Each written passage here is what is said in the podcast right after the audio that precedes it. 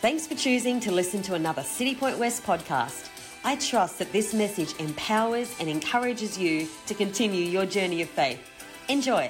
Today about love, and uh, my message today is entitled "The More Excellent Way." William E. Gladstone said this: "We look forward to a time when the power of love will replace the love of power. Then our world will know the blessings of peace." Listen, we live in a messy, messy world today.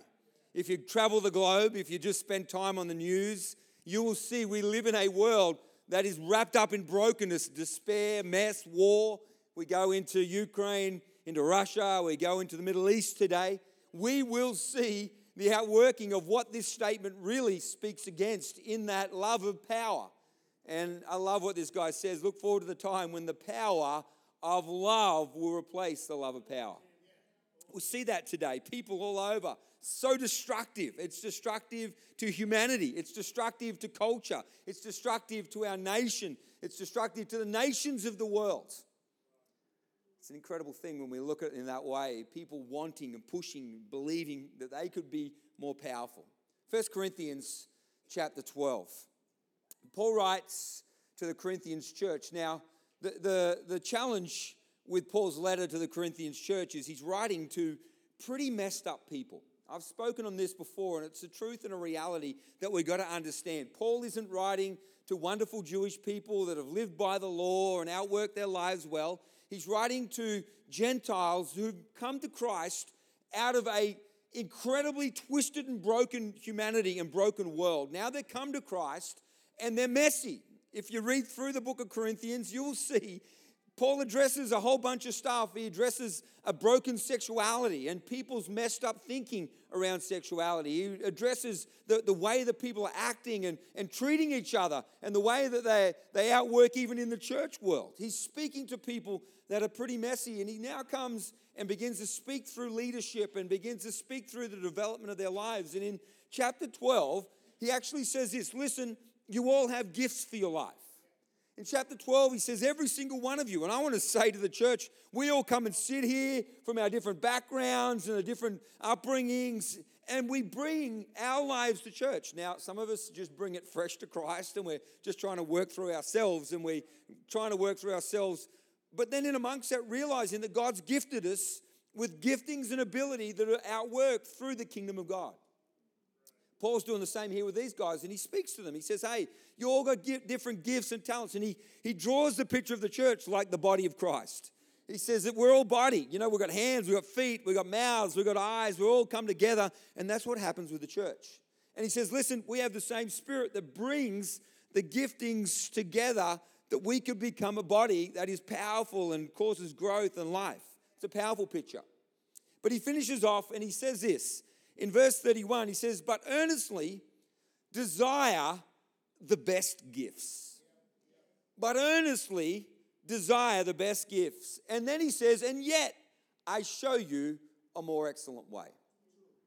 Listen, this is a funny thing. Like, he's talking about the gifts and talents that we all have, and he finishes and he wraps it off and he says, Now, earnestly desire the best gifts. He's not saying this.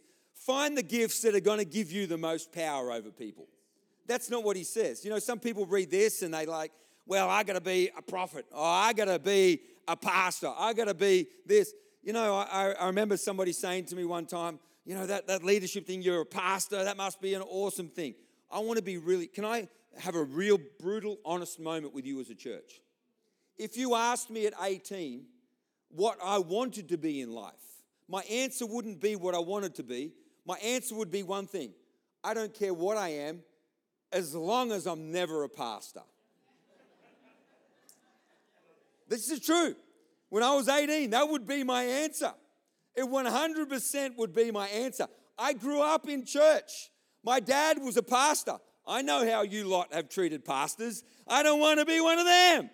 That was literally my response as an 18 year old. As a 19 year old, Jesus got a hold of my life, turned it on its head.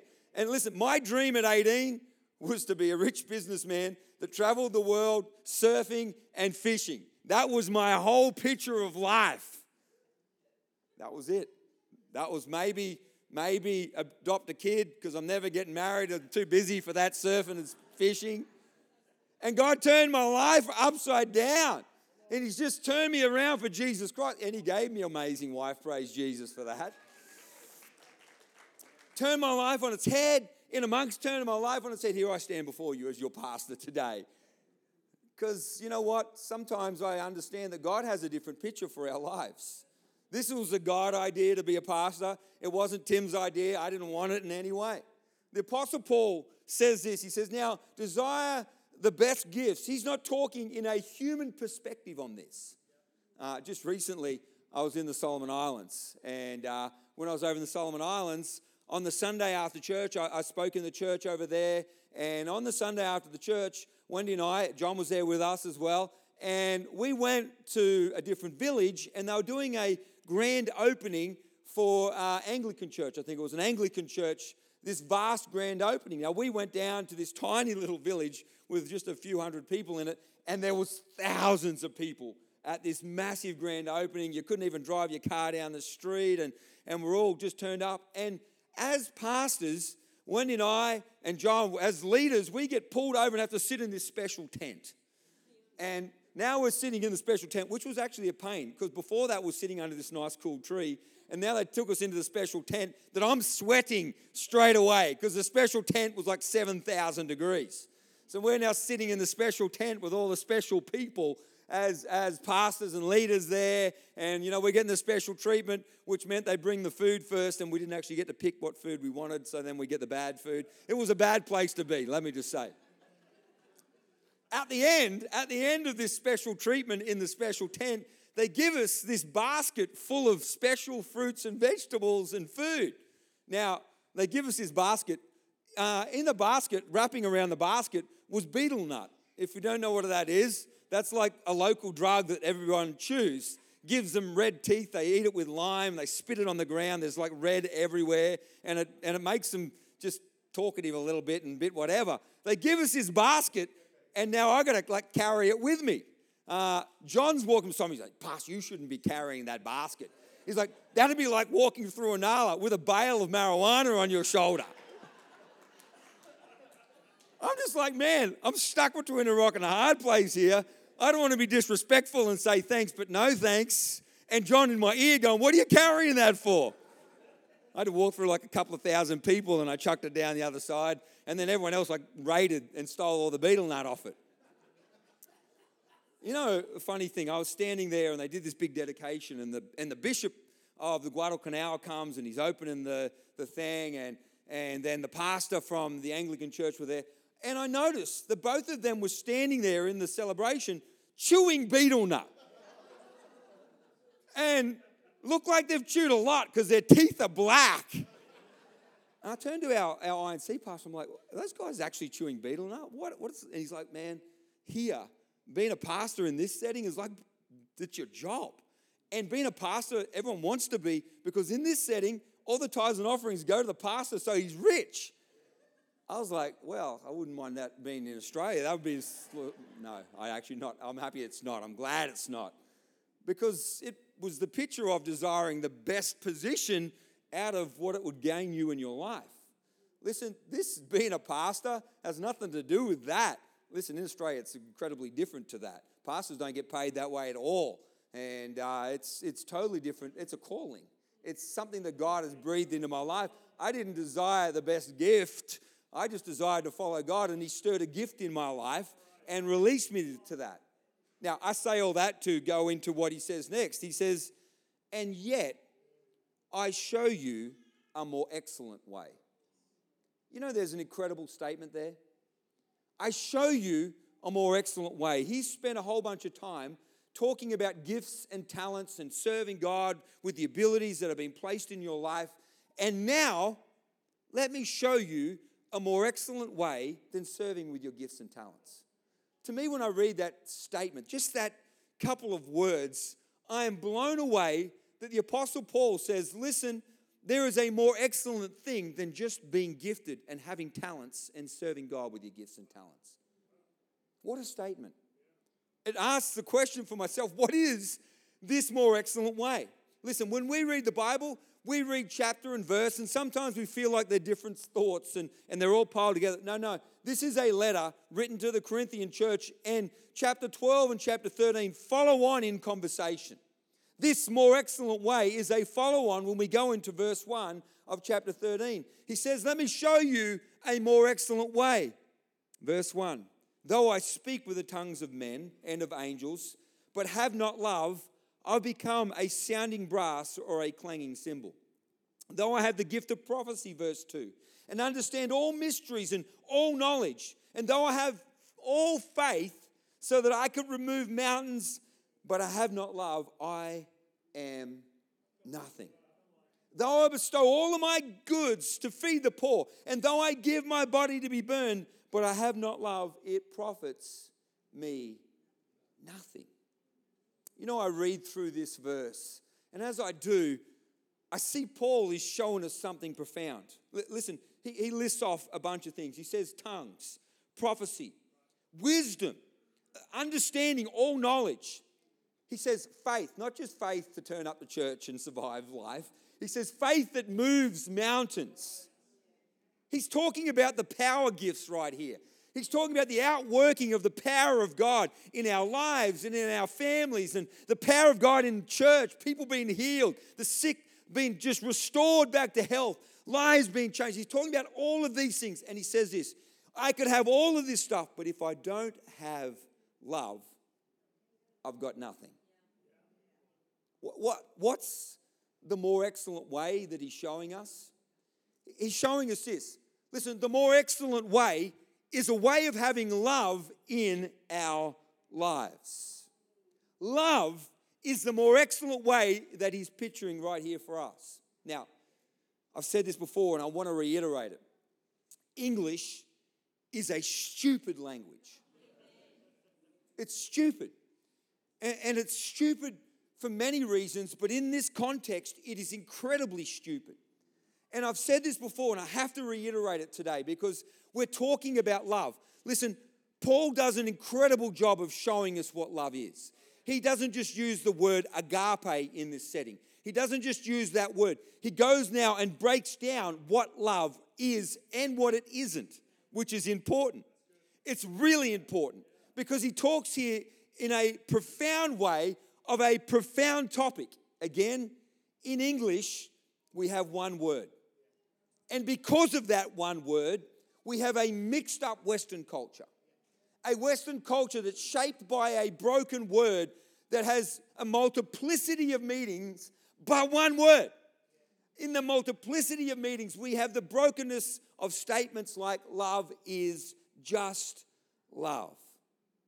Listen, if you want to take that statement alone and we break it away from this entire message and take it for how it's most succinctly communicated in Western culture, we should really say this lust is lust.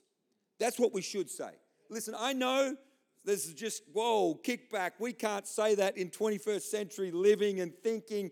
Listen, listen, if we're going to be brutally honest here in the middle of it, we got to be honest that this is a reality of what that statement is trying to communicate. It's trying to communicate this you can have sex with whoever you want, whatever you want, however you want, whenever you want, and we will try and bring it in the guise of love and then just twist the meaning of what this real powerful word really is and really speaks to. Listen, we're going to be really clear. That world can exist without love.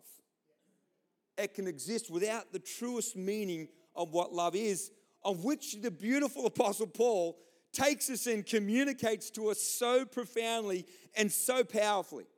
He says here, if we have all of these things outworked in our life, but we don't have love, we don't have agape in our lives, we are just clanging cymbals and mess and we are broken. What does this word mean? It means, it means simply to prefer people to prefer God. Or at a deeper level, it means to prefer what God prefers. That's the root core meaning of this word.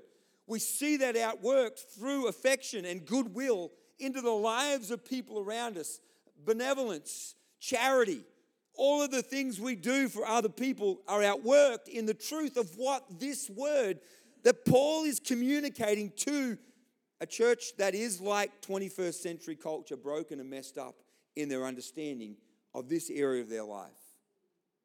He's speaking to them and he's talking to them about the power of that. Mother Teresa said this None of us, including me, ever do great things, but we can all do small things with great love, and together we can do something wonderful. I love that statement. I love that statement. What a powerful, powerful statement. Listen, that can lead us, if we look at this verse, to thinking, okay, we just do good things for other people, and that's love.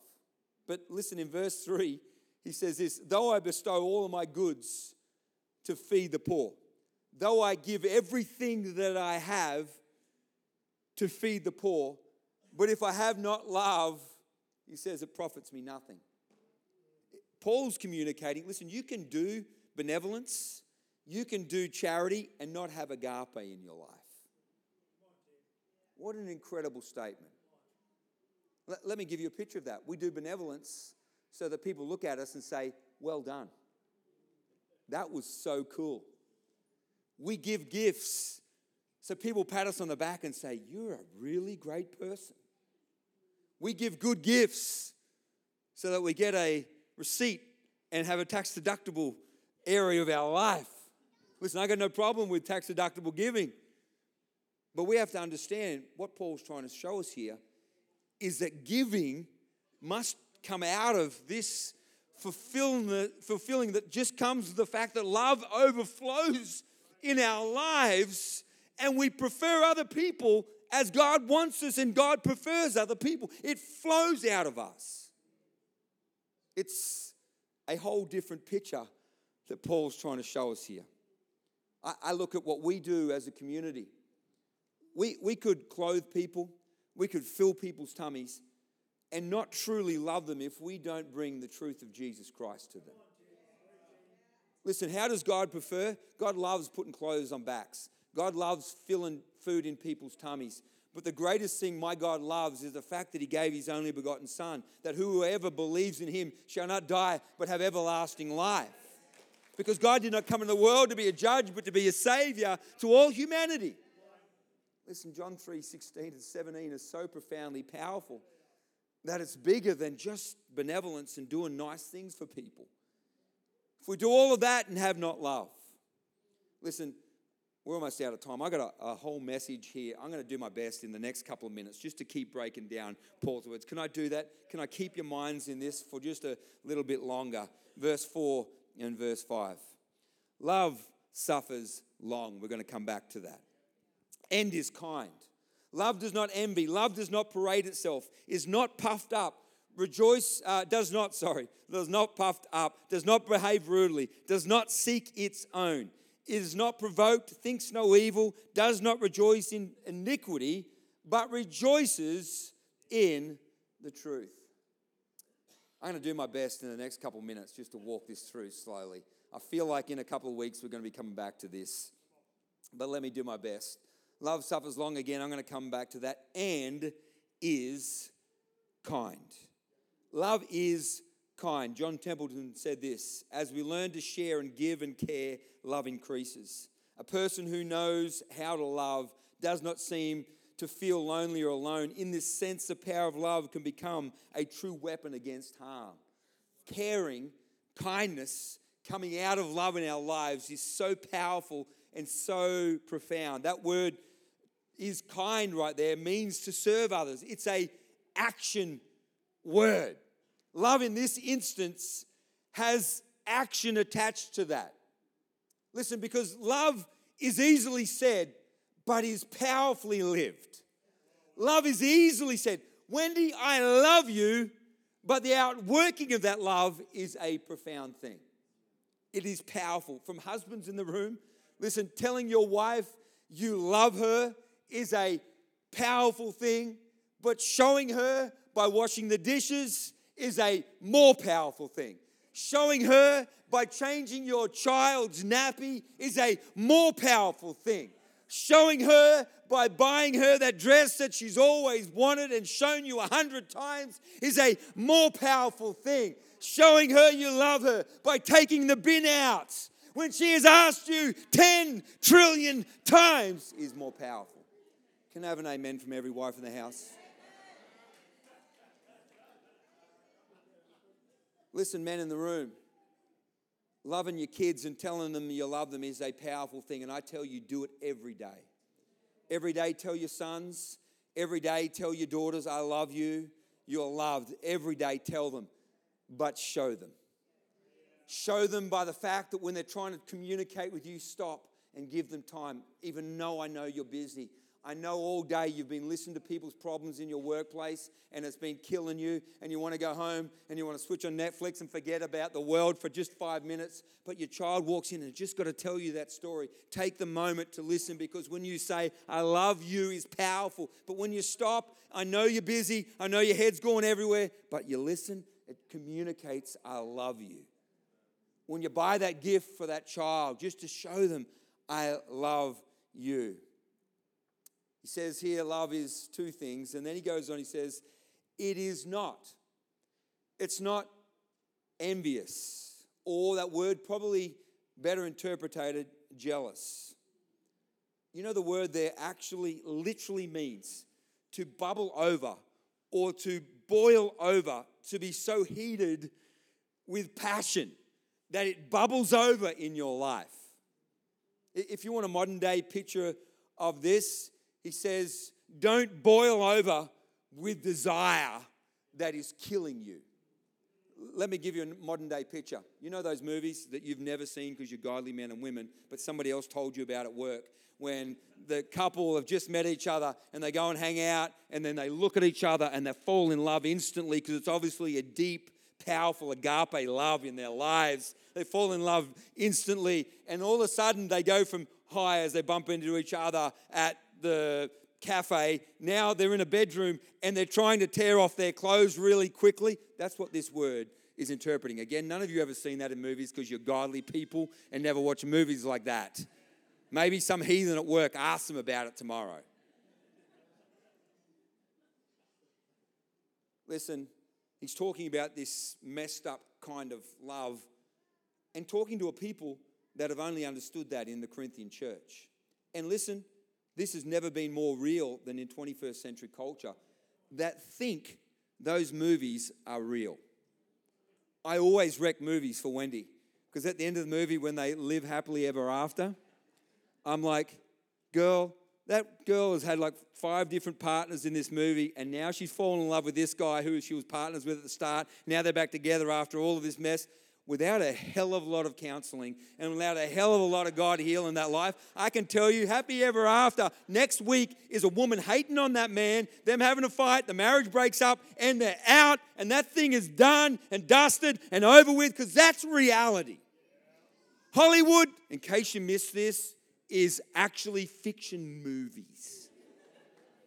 And if you're dreaming, ah, oh, I wish that man would love me like my husband would love me like that man, I mean to say. If you're thinking that, stop it, you're dumb. Fiction. It's not real. It's false. Just preaching the word of God this morning. Are we okay with this? We okay? Goes on, and I'm almost out of time. And I'm only like five verses deep in a very deep conversation. It says, Love does not parade itself and is not puffed up.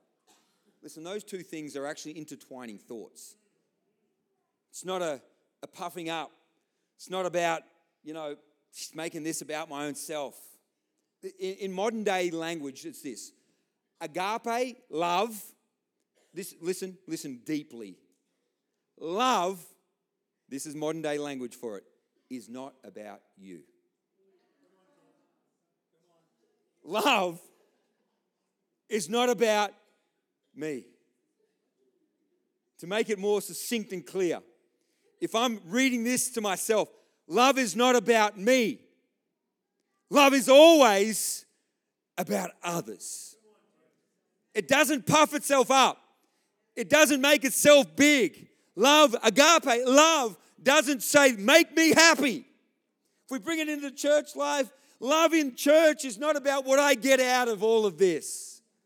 It's not about the fact that I just have to hear the right message from me. Oh, that worship leader didn't sing my favorite worship song, so I'm not coming to worship next week. I'm turning up at the 10:30 service and not the 10.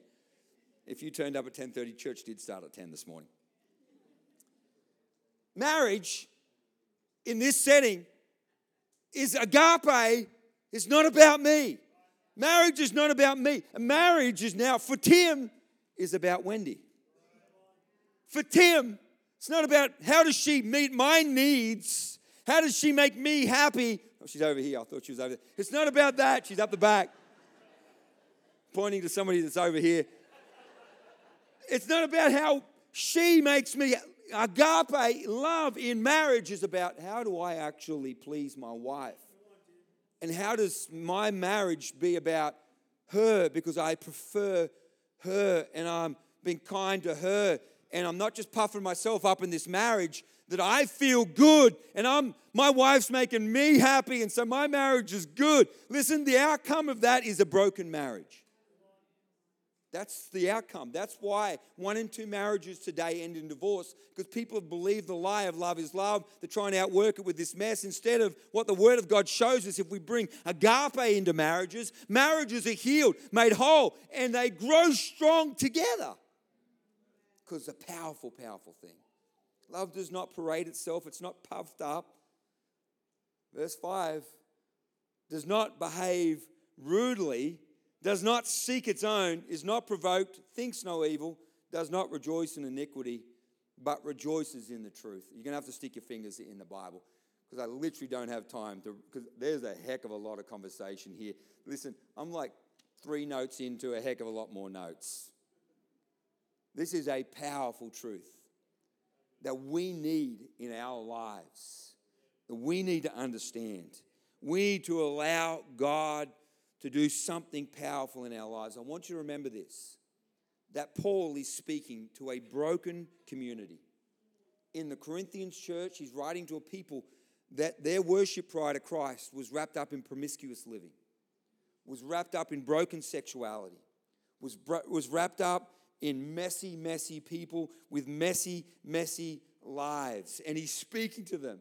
And he's saying, I want to give you a full picture of what love really really is for your hearts and your lives. Verse 5. I'm going to finish with this. Agape doesn't behave rudely. It doesn't behave rudely. And it doesn't say you should just love me, even with my poor behavior. You should just love me however I am. Agape doesn't come and say, I'm going to be selfish in my marriage and you're just gonna love me. You're just gonna love me. You're just gonna love me. Because I'm gonna do my own thing, be my own way. Agape isn't easily angered. Listen, I, I, I want to finish by speaking to, the husbands in the room. If we go back to that verse, let me can I read it to you? Verse verse 5 really quickly. It does not behave rudely, does not seek its own, is not provoked, and thinks no evil. If we break it down, does not behave rudely, doesn't outwork iniquity and mess in our lives, doesn't seek just to be about me, and is not angry easily, and doesn't then keep a record of the wrongs that are outworked. Listen, you've got to intertwine these two. You can't break them apart and just expect one. I want to speak to husbands. Wives, don't just nudge your husband because I may come back to you. But husbands, let's look at this we come to love and come to marriage and we say, I'm just me and I'm just doing my thing and this is who I am. Listen, that sounds great and sounds awesome, but it doesn't build a marriage. He says here, we come to marriage saying, I'm not going to behave really, so sometimes we need to change. I got married foolish and selfish. And 26 years of marriage, Wendy and I celebrated this week, 26 years of marriage have knocked a heck of a lot of selfishness out of my life, and I'm grateful for that. It's a work of God that's done that in me. It's a beautiful work of God that's done knocked a lot of selfishness out of me because I could come and just stay selfish and think my marriage is going to be great because I would come to the end of that and say, Wendy, don't keep a record of my wrongs. Does anyone have a wife that's got a long memory? listen, listen. Most of our wives have a long memory because it's usually a fresh memory because we're dumb. And if we understand what Paul's saying, he's saying if you bring an agape into your marriage, husbands in the room, you need to change. If your behavior is rude, your attitude's wrong, your outworking of marriage relationships wrong, and it's causing your wife to continually bring up your mess, change. Simple. Change. If you can't change by yourself, get around a godly man that can stand beside you, pray with you, believe with you, speak truth to you, because we're going to get to that later on next week when we really get into this some more. We're going to speak the truth thing there because love also speaks truth and says, You're an idiot, stop it, change. If you want your marriage to work, stop it, change. Okay, now let's go on to wives for a second. Wives, same behavior. Both ways this goes. Don't behave rudely. Love does not behave rudely. Love does not continue in that outworking. It does not seek its own. Seeking its own says, I don't want to change. We need to realize if we're going to love, we realize that we are the change agent. No wife has ever changed a husband if he didn't want to change. And no husband has ever changed a wife if she didn't want to change. Change is an internal outworking for our own lives when we stop and say, God, I need to change. Shift my heart, shift my mind, shift my life, shift my thinking. It's not provoked, thinks no evil. Listen, again, you need to keep your finger in this chapter because we're coming back here because there's so much that wraps in all of this. Let's pray because we're out of time. Holy Spirit of God, we thank you for the Word of God and the power of it. The power of it. We thank you for agape that comes best represented in Jesus Christ, best represented in your grace through the cross, through forgiveness that flows into our lives. I pray right now for people in this room that don't know you, don't know your grace, that a day like today, they would open their hearts and their lives to your great grace. That you could do a work in their hearts and in their lives. As we close this service, while heads are bowed, eyes are closed, if you don't know Christ today, you say, Pastor Tim, I would love to know Jesus. I would love to walk with him. I'd love to open my life to his grace. If you're like that in this room, I'd love you just to give me a wave. And I'd love to pray for you as we finish this service. If you're like that today, quickly, just say, Pastor Tim, I need to come back to grace. Maybe you've walked with Jesus before and you know it's time to come back to him. You know you need his grace. Quickly, give me a wave in the room. Are you like that today? Across the room. Anyone today? Thank you, Jesus. My God, I thank you. Up the back, that is wonderful. Wonderful thing. My God, today, I thank you for your great grace that extends over that life. My Jesus, today, your grace, your kingdom, your, your, your beautiful life pouring out hope, truth, and life again. My God, I pray you wash that heart, you wash that life with your great grace. My Jesus, I thank you right now for your spirit moves over that life. I know this message will keep speaking to you as you continue your day. So for more information about Citipointe West, jump on citipointechurch.com or follow our social media accounts Instagram, Citipointe West, or our Facebook, Citipointe Church West. Have a great day.